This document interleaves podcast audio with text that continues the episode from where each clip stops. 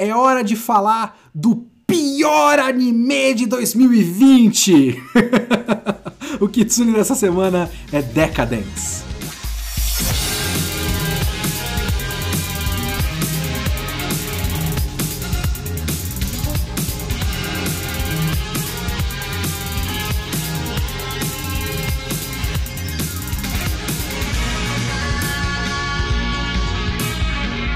Eu sou o Leonardo Kitsune e o Kitsune da Semana é o meu podcast semanal para eu comentar o que eu quiser, do jeito que eu quiser.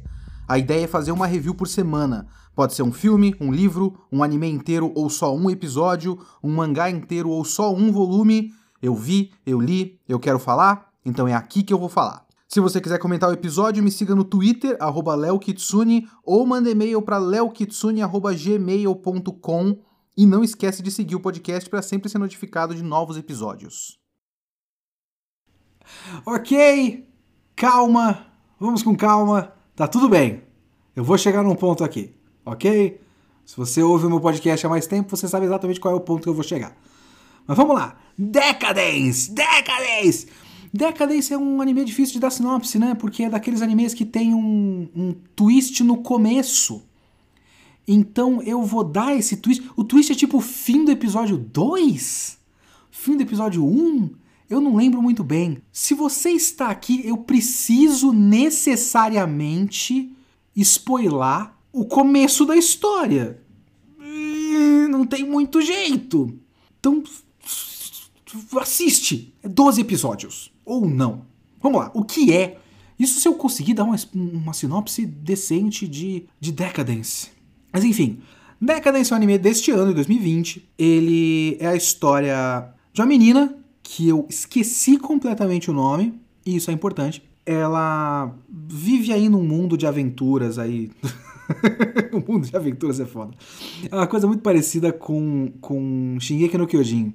Pense em Shingeki no Kyojin, mas ao invés de muralhas, você tem uma fortaleza móvel e você tem monstros em vez de, de titãs. E essa menina, ela quer ser. Ela perdeu um braço quando criança. O pai dela era um desses guerreiros que combatiam os monstros voando.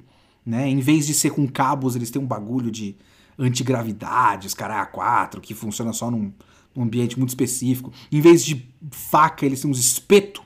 Eles atiram uns espeto essa, o pai dela morreu faz tempo, ela perdeu um braço quando criança, e ela tá tentando muito ser uma dessas guerreiras que lutam com esses negócios, mas tem uns guerreiros mais fodões, que são umas pessoas coloridas, umas pessoas diferentes. É, e ela quer fazer parte do exército humano, porque tem esses caras que não são exatamente humanos, é alguma coisa do tipo. É, e ela quer fazer parte da, da parte humana desse exército para combater esses monstros, mas ela é deixada na casta dela, na casta social dela é, que é manutenção, ela, ela é jogada para limpeza do casco externo do negócio. É, e ela não quer fazer limpeza, ela quer combater. Só que o grande twist da história é. E aí vai o twist.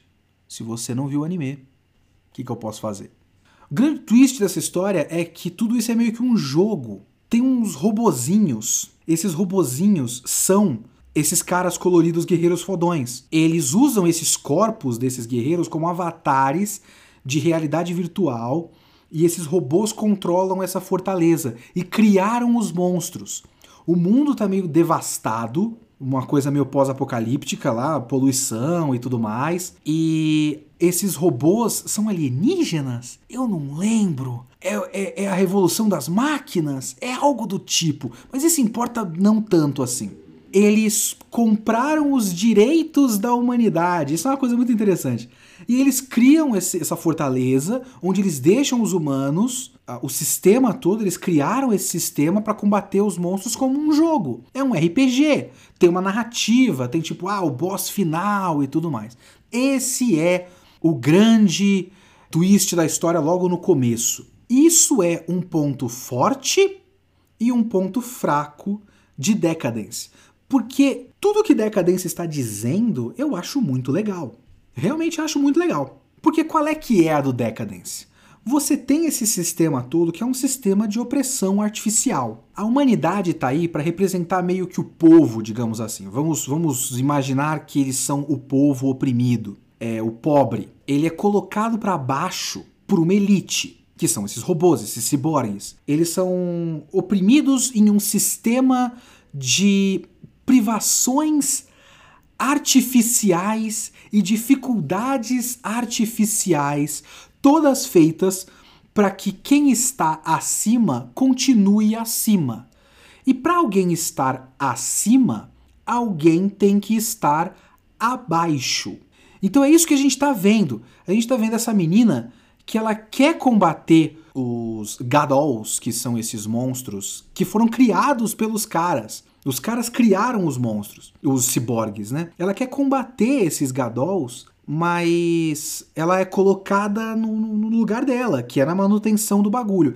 Tem algumas coisas nessa história que eu acho que eles pegam um pouquinho errado o que o como funciona o nosso capitalismo, é, principalmente internamente, porque você tem castas da da humanidade. Você tem o pessoal que pode ser guerreiro, mas você tem o pessoal que é determinado, que é, por exemplo, a menina, você vai ficar para sempre na limpeza. E não é exatamente assim que a gente funciona, porque o truque do capitalismo é a ilusão da mobilidade social, né? O truque é: você pode, você pode ficar rico, todos podem, as chances são iguais. Se você trabalhar duro, você vai conseguir ser o Neymar. E eles pegam essas exceções, que são os Neymares da vida, e tratam como regra, tratam como é só você trabalhar duro que você consegue. Só que no geral, no geral, quanto mais você trabalha duro, mais chance você tem de o seu chefe comprar uma nova SUV. A, a, a, gente precisa para que o capitalismo continue funcionando, para que os grandes oligarcas continuem é, ficando cada vez mais ricos, a gente precisa achar que o nosso trabalho serve pra gente, quando não, o nosso trabalho não serve pra gente. O nosso trabalho serve pro cara ficar rico. E em Decadence, a menina lá dentro não tem a possibilidade, ela vai na teimosia, né? É, mas não tem a possibilidade de ela sair da casta inferior dela da limpeza. Isso é uma coisa que eu não concordo muito. Mas no plano geral, porque isso é o específico, né? O, o micro. No macro, você ainda tem isso. Porque você tem a ilusão de que dá para vencer os Gadols. Tem um ponto no começo da história, se eu não me engano, lá pelo episódio 5 e tudo mais, que você tem a, a ilusão de que essa vai ser a batalha final, quando na verdade é meio que uma troca de storyline, né? É como se fosse um MMO, é como se eles fossem lançar, sei lá, uma nova expansão. Então eles fazem um grande evento da. Eu tô pensando em termos de Ragnarok aqui. Eles fazem um daqueles MVPs. É isso? Não, MVP é, quando, é quem mata o monstro.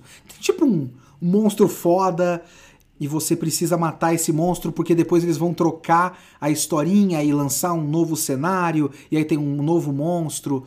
Só que internamente os humanos, eles acham que essa batalha final é uma batalha final mesmo, quando na verdade você vai matar o monstro final e eles vão criar um novo monstro final. Então você tem a eterna ilusão de que a luta serve para alguma coisa, quando a luta não serve para nada. Até porque a luta é uma forma de controle social. A luta só existe porque eles criaram esses monstros para a luta existir, para eles mesmos se divertirem, né, os ciborgues se divertirem, e para os humanos terem um motivo de continuar trabalhando, porque eles precisam do humano trabalhando. Eles precisam que a menina limpe o casco.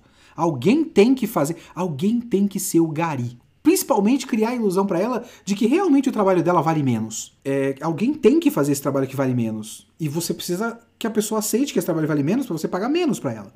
Então todo esse jogo, tudo isso, eu concordo muito. Tem até uma coisa que, assim, tem uma semelhança muito grande de Decadence com Matrix também. E no finalzinho tem uma coisa muito parecida com aquela coisa, se eu não me engano, no Reloaded, quando o Neo fala com o arquiteto e o arquiteto explica que a, a, a, o escolhido, a revolta do escolhido, também é parte do sistema. Então tudo é parte do sistema. ter pessoas que se revoltam, os bugs, que isso é uma coisa muito importante nessa história. Existem os bugs e os bugs precisam ser é, combatidos. E isso é uma coisa da, da, até do nosso sistema penal, né? Você precisa de pessoas que sejam consideradas erradas para manter todo mundo no controle, dizendo que você está certo. Então, tipo, até o próprio conceito de loucura vai muito disso. Para você controlar o comportamento das pessoas, você precisa dizer para as pessoas o que é o normal. E aí incentivar as pessoas a agirem dentro desse normal, porque se você não agir dentro desse normal, você vai ser um párea social, um excluído social, um louco ou um criminoso. O crime e a loucura são muito parecidos sociologicamente, né? Isso tudo é conhecimento de segunda mão é, de, de Foucault. Eu acho que o Foucault fala disso. Eu deveria ter lido de verdade. Eu sou uma farsa. Mas é um pouco disso é, você criar o errado para criar necessidade psicológica nas pessoas de agir dentro do que você acredita que é o certo. E os bugs são isso. Os bugs não são um problema. Os, os bugs em Decadence são uma característica necessária para que o sistema continue funcionando. E a revolta é uma característica necessária para que o sistema continue funcionando porque você precisa dar a ilusão de que a sua revolta tem serventia, de que a sua revolta adianta alguma coisa, que você vai se revoltar e você vai conseguir tomar o controle do sistema todo. Mas não, você não pode, não é possível.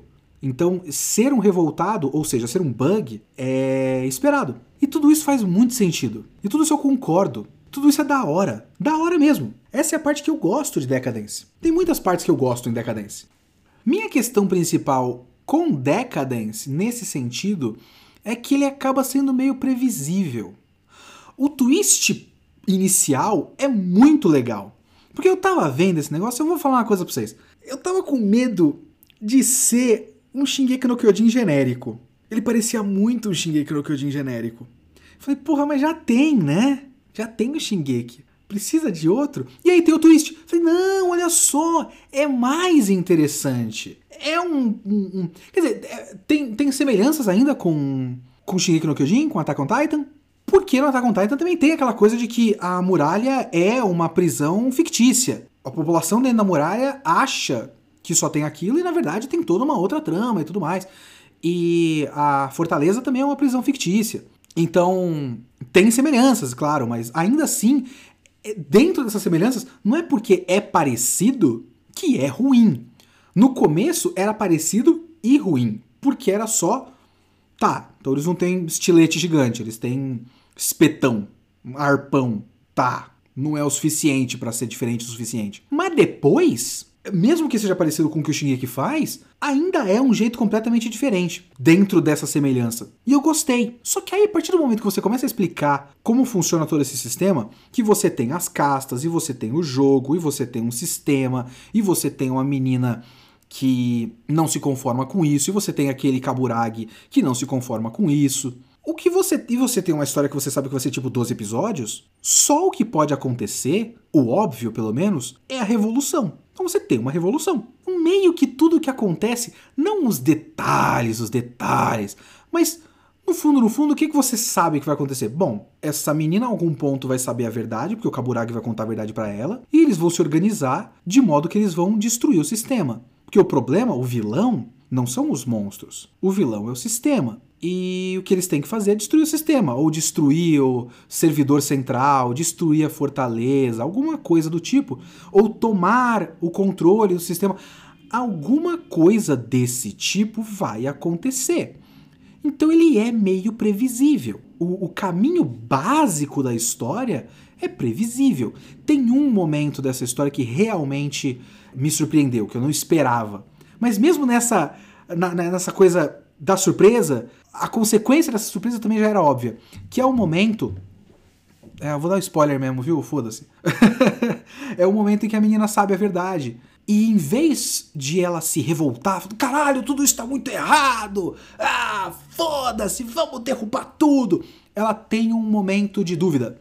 E ela tem um momento de eu, eu você mentiu para mim e eu não pedi nada disso e o que eu queria era era uma coisa pessoal. É, o que é interessante também, é uma forma de revolta inicialmente como uma forma de realização pessoal. Não é ajudar os outros. É quase caridade. Sabe caridade falsa? É, não é ajudar os outros porque isso é o certo a fazer. É ajudar os outros porque isso me faz bem. Porque eu sinto que eu sou uma pessoa melhor porque eu estou ajudando alguém. E ela tem um momento disso e eu não esperava. Só que aí depois disso, tá, teve esse, teve esse momento e falei, tá, pô, da hora. Que bom que teve isso. Mas o caminho natural dessa história não pode mudar completamente. Então, ela vai entender que ela precisa trabalhar o coletivo. E essa história acaba trabalhando o coletivo. E essas coisas são legais, é lógico que é legal. Eu, mais uma vez, eu adoro a mensagem dessa história. O que essa menina faz é perceber que a gente precisa unir o povo, unir as diferentes castas ali das pessoas e atacar a raiz do problema através do coletivo, através do povo, através de todo mundo junto. E é lógico que isso é legal. Mas isso é tudo que eu sabia que ia acontecer a partir do episódio 3, assim. Depois do primeiro twist, eu tá, ok, bacana. E tudo é, tudo é legal.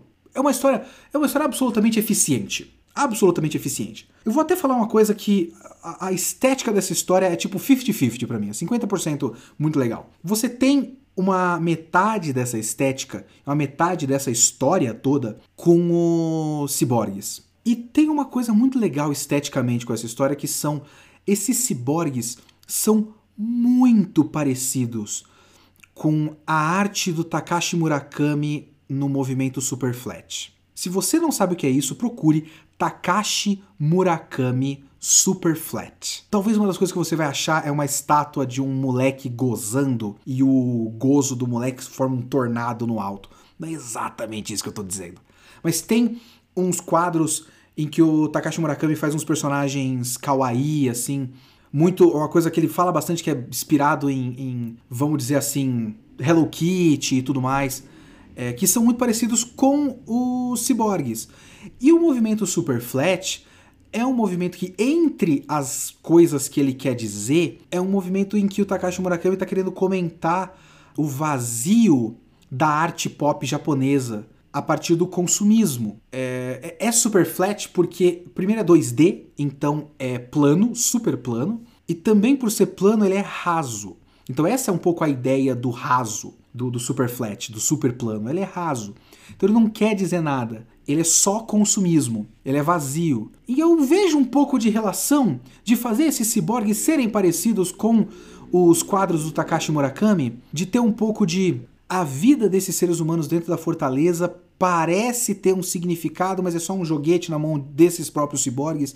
Então ela não significa nada. E ela pode ser deletada a qualquer momento, e esses humanos podem ser descartados e tal. Então tem um pouco disso sim. Quando eu vi que, que, primeiro o twist no começo é muito interessante e não só o, porque ele podia ser uns, uns robôs genéricos, podia ser uns alienígenas, podia ser uns, sabe, uns, uns, uns aliens é, verdes, podia ser uns, uns alienígenas que parecem inseto, mas ele escolheu fazer com que fossem ciborgues e não ciborgue robozão estilosão. Cyborg Kawaii Superflat Takashi Murakami. E eu falei, caralho, mas que escolha da hora. Muito da hora. E as estéticas não batem, e isso é legal demais.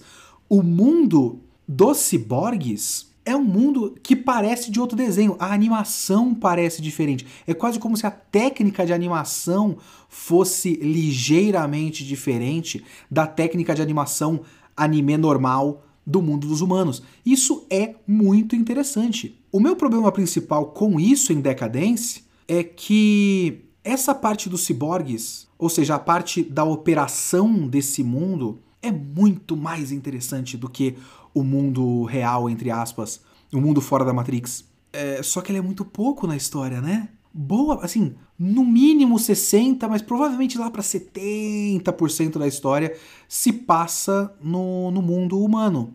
E esteticamente, o mundo humano é muito boring. É muito boring. Design de personagem qualquer coisa. É aquele mundo meio bege amarronzado. Ah, sei.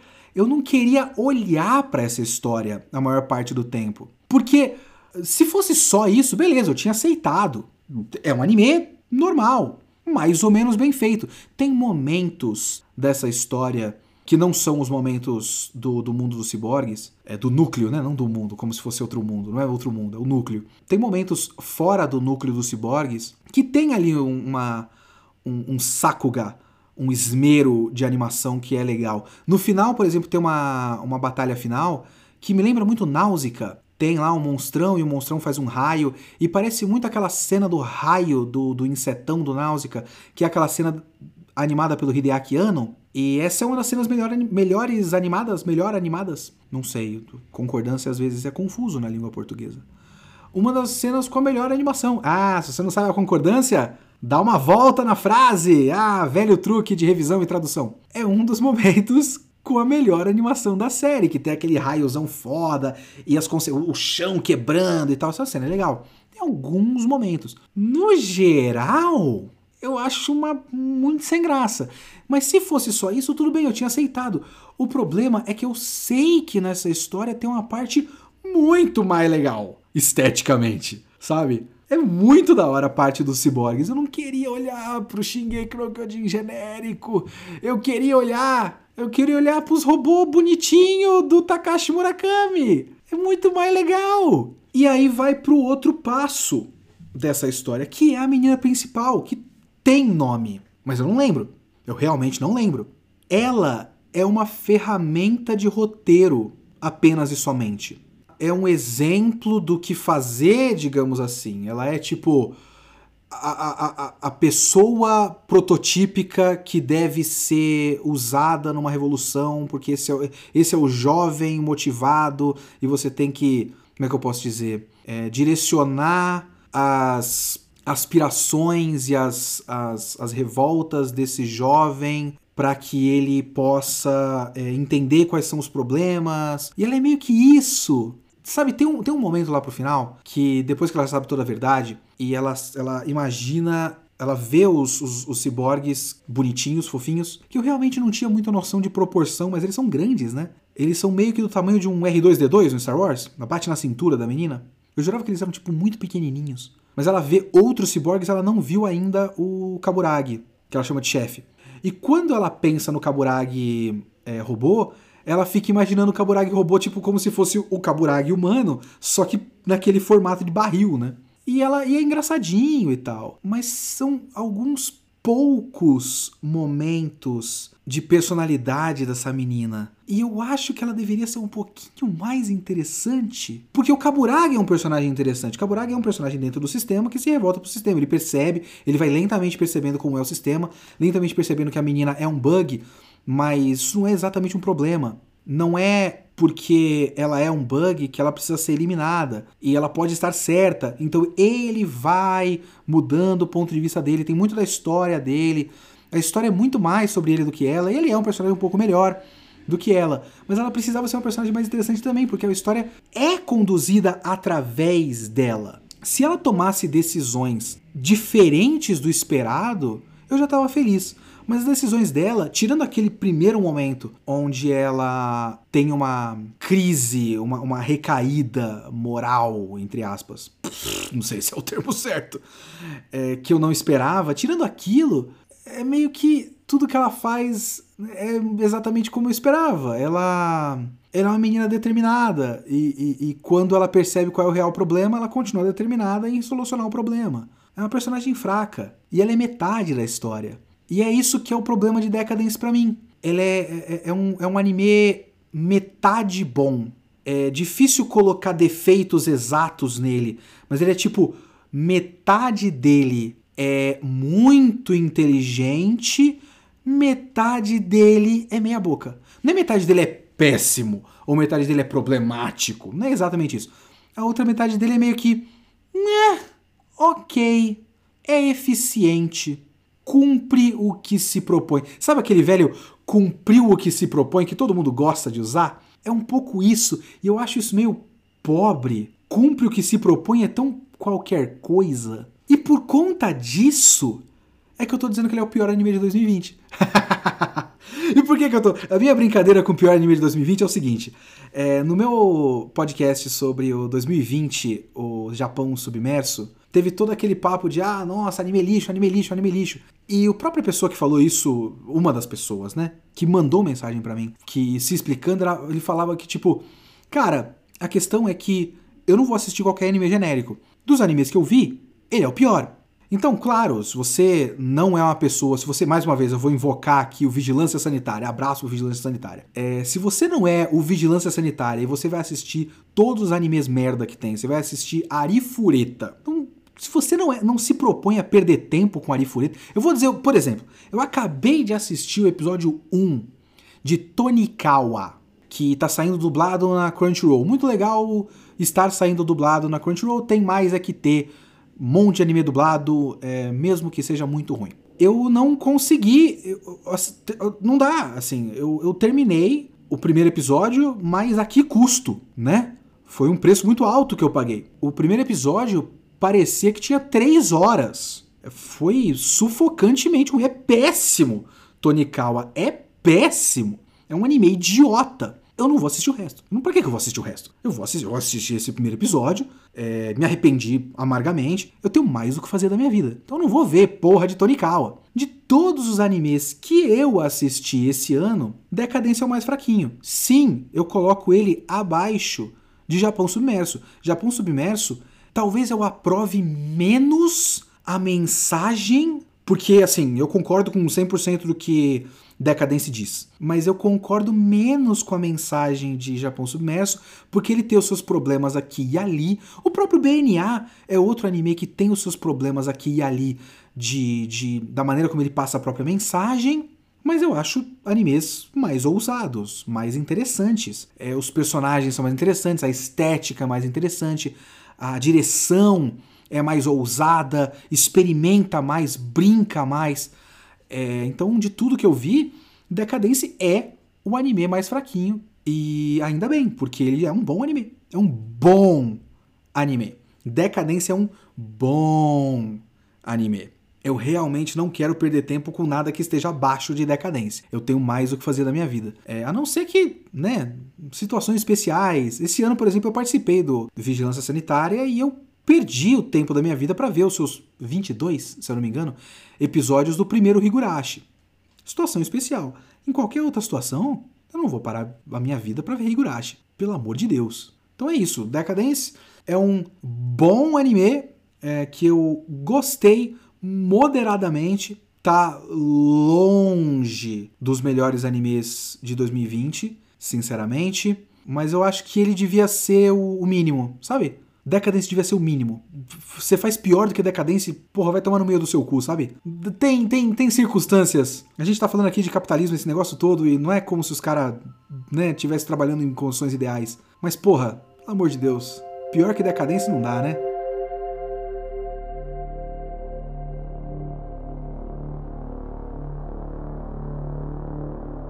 E vamos para mais uma leitura de e-mails, e-mails relativos ao Kitsune da semana número 23 sobre o Cavaleiro das Trevas. Eu quero agradecer a todo mundo que mandou, porque tem, tem uma, uma tendência que acaba acontecendo com o meu podcast, que eu, eu acho que é um sinal de que eu estou fazendo as coisas do jeito certo. Porque todo mundo manda e-mail muito grande.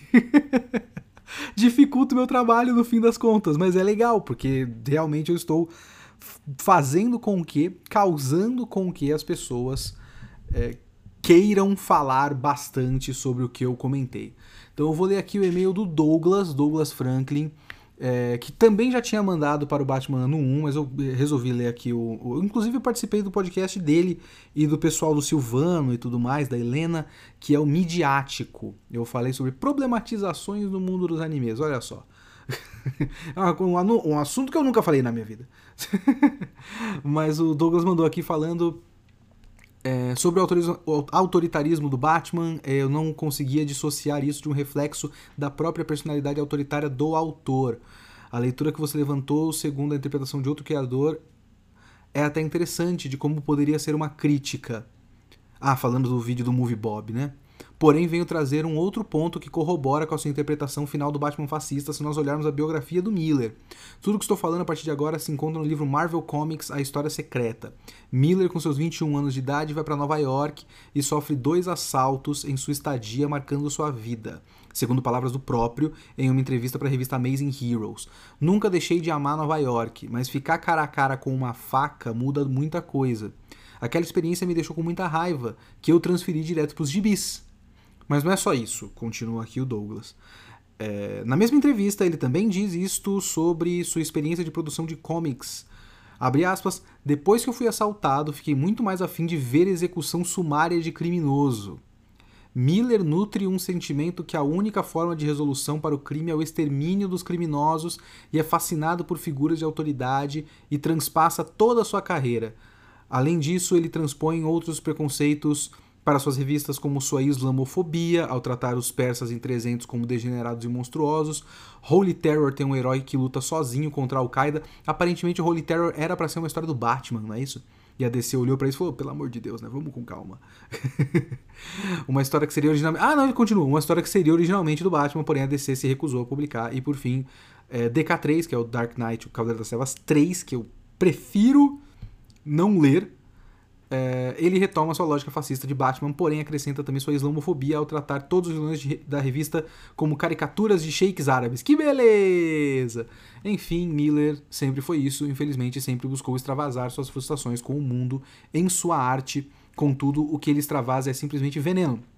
Muito obrigado por um excelente podcast e continue com esse trabalho maravilhoso.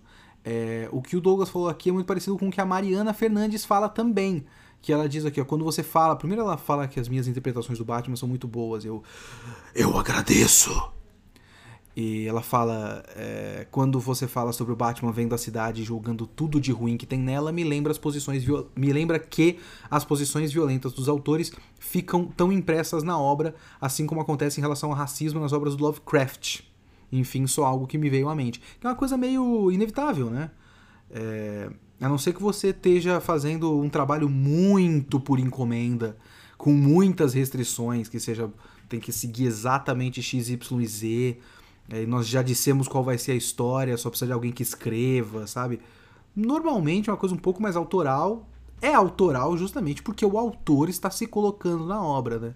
Então dá para conhecer um pouquinho. Existem é, maneiras de pensar. Eu lembro de um pouquinho disso na Letras é um, um debate que não, não se estendeu muito, mas eu lembro disso.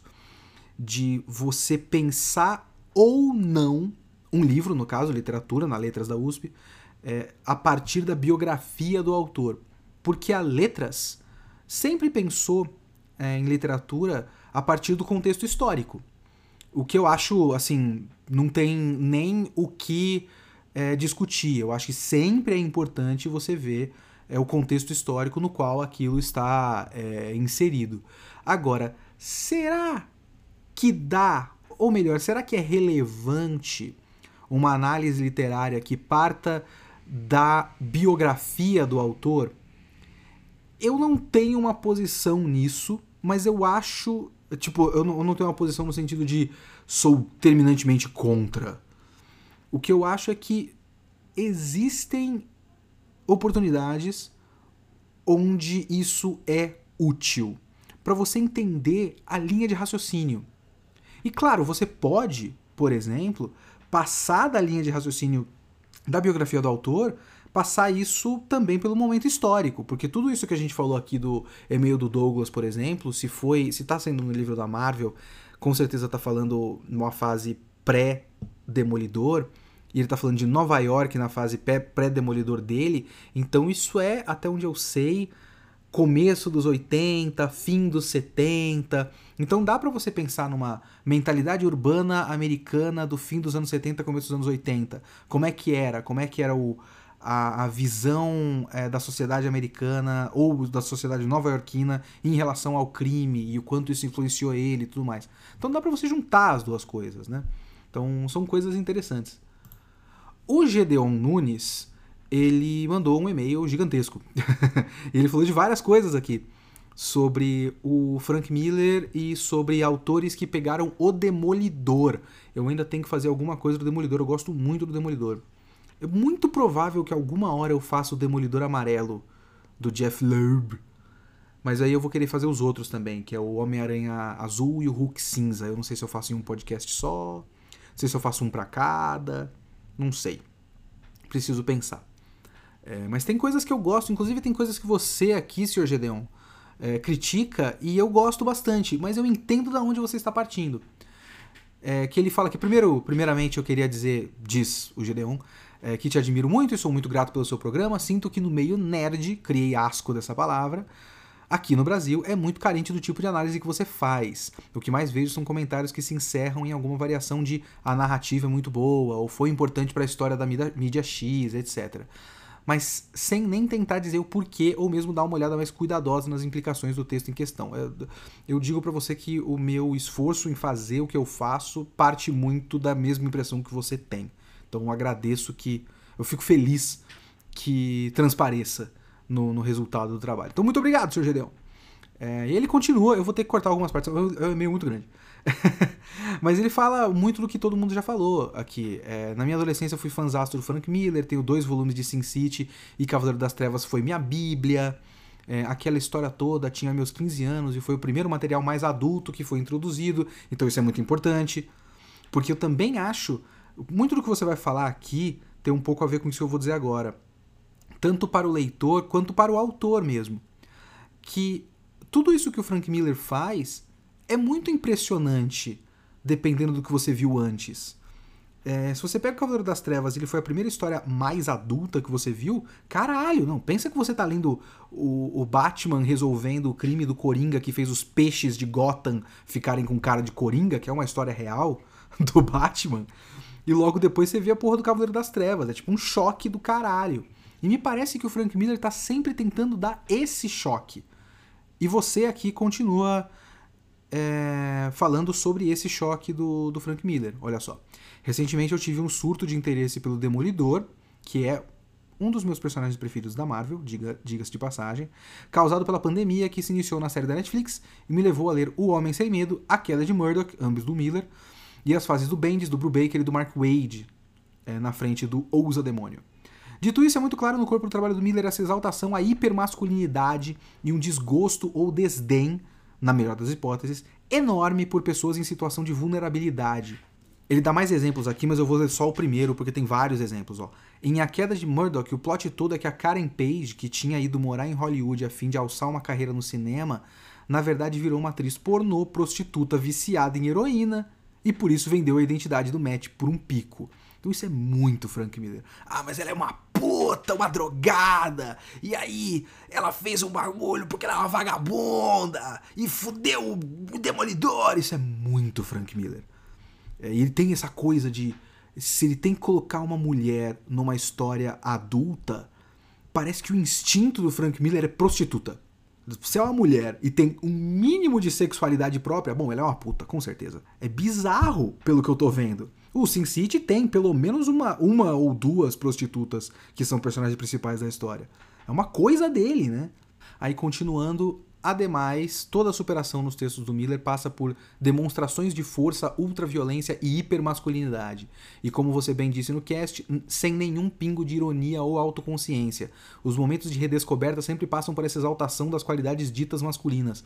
Os monólogos dos protagonistas sempre são algo como: Você é um guerreiro, você é forte como Hércules. É, puta que pariu, né? Ai, esse tipo de coisa esse tipo de coisa. em A Queda de Murdoch, mesmo nos momentos mais frágeis, a angústia do Matt se manifesta em agressividade, que é direcionada até mesmo às pessoas próximas dele. E aí ele diz o seguinte, ó, tenho para mim que o Demolidor, assim como o Batman, é um personagem que o Miller estragou. Parece que todo autor que veio depois tentou fazer sua queda de Murdoch, seu gibi adultão de crime com um ninja cego que se veste de demônio para dar porrada em assaltante. Como eu disse antes, eu li a fase do Bendis e do Brubaker numa tacada só. Terminei com um cansaço e preguiça enormes. Chega uma hora em que a desesperança e todos os alçapões no fundo do poço parecem uma forçação de barra do caramba. Eu terminei a fase do Brubaker desgostando do Matt. São talvez mais de 50 edições dele tomando decisões de merda e alienando os amigos. Cansa, sabe? Tava lendo a fase do Wade, e nossa, que alívio, Leonardo. Parece que ele foi o único cara ao longo de 30 anos que lembrou que esse é um gibi de herói. A personagem, no geral, toma ciência dos comportamentos tóxicos, tóxicos e faz um esforço ativo de impedir que eles se mantenham, se torna mais responsável, pede ajuda de outros super-heróis para descansar, descascar os pepinos que ele não conseguiria sozinho, o que é impensável nas fases anteriores. Até porque boa parte da, da ideia que o pessoal tem quando vai fazer um gibi mais adulto do Demolidor é que ele é autodestrutivo, né? Então ele nunca pediria ajuda para ninguém. Sei que parece bobo, mas para mim foi muito gratificante depois de tanto ver o personagem chafurdando na própria bosta. É como ver um amigo que passou por terapia. Cara, eu li parte do Mark Wade, porque eu tenho um orgulhinho na minha carreira de editor, não sou mais editor, e por conta de eu não ser mais editor, provavelmente eu não vou pegar mais nada de Demolidor, porque o Demolidor já tem um tradutor, que é o Paulo, Paulo França, que é um ótimo tradutor. Ele já é o tradutor fixo da coisa. Eu era o editor da revista. E eu comecei a editar eu acho que eu peguei da Panini as duas ou três últimas edições é, do Mark Wade. E é muito da hora. E eu peguei três fases. Eu revisei muito Brubaker, porque passou. A gente publicou tudo isso no, no Deluxe. E aí eu, eu vi o final do Mark Wade, toda a fase do Charles Soule e o começo dessa fase, três volumes dessa fase do. Como é que chama o nome? Chips Darsky. E só a fase do Mark Wade é um pouco mais de bisão. E é uma ótima fase. Só que eu não desgosto de nenhuma das outras. E eu acho que tem uma diferença fundamental, de verdade, entre o que o Frank Miller faz e o que os outros caras fazem. Eu entendo o que você quer dizer é, da influência do Frank Miller no Demolidor na questão do, do, dos caras quererem fazer histórias do Demolidor que sejam histórias adultonas. E que, de fato, ler tudo isso de uma vez é, às vezes pode cansar sim. Só que tem uma diferença no Demolidor, na, no conceito do Demolidor, que é o fato de ele não ser um bilionário que olha o mundo de cima para baixo. Ele ser um cara razoavelmente normal que faz a, o escritório de advocacia pro bono dele para ajudar pessoas que não conseguem é, ter o próprio é, pagar um próprio advogado.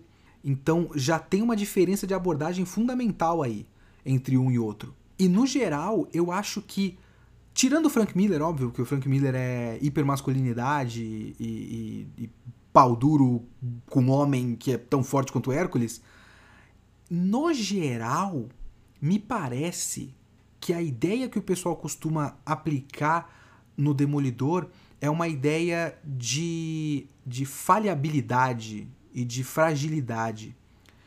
É, não é só, tem um pouco, mas não costuma ser só o autossacrifício heróico.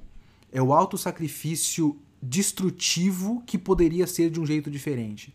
Então acho que a abordagem acaba sendo um pouco diferente. Todas essas fases que você criticou, tirando do Frank Miller, do Demolidor, eu gosto bastante. Mas eu entendo de onde você está partindo.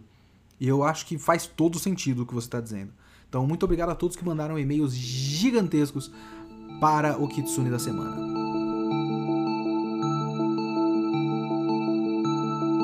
E acabou o Kitsune desta semana. O Kitsune da próxima semana sou eu tentando testar se eu ainda gosto tanto assim desse filme que já foi o meu filme preferido. Na semana que vem, A Origem, Inception, de Christopher Nolan. Falou!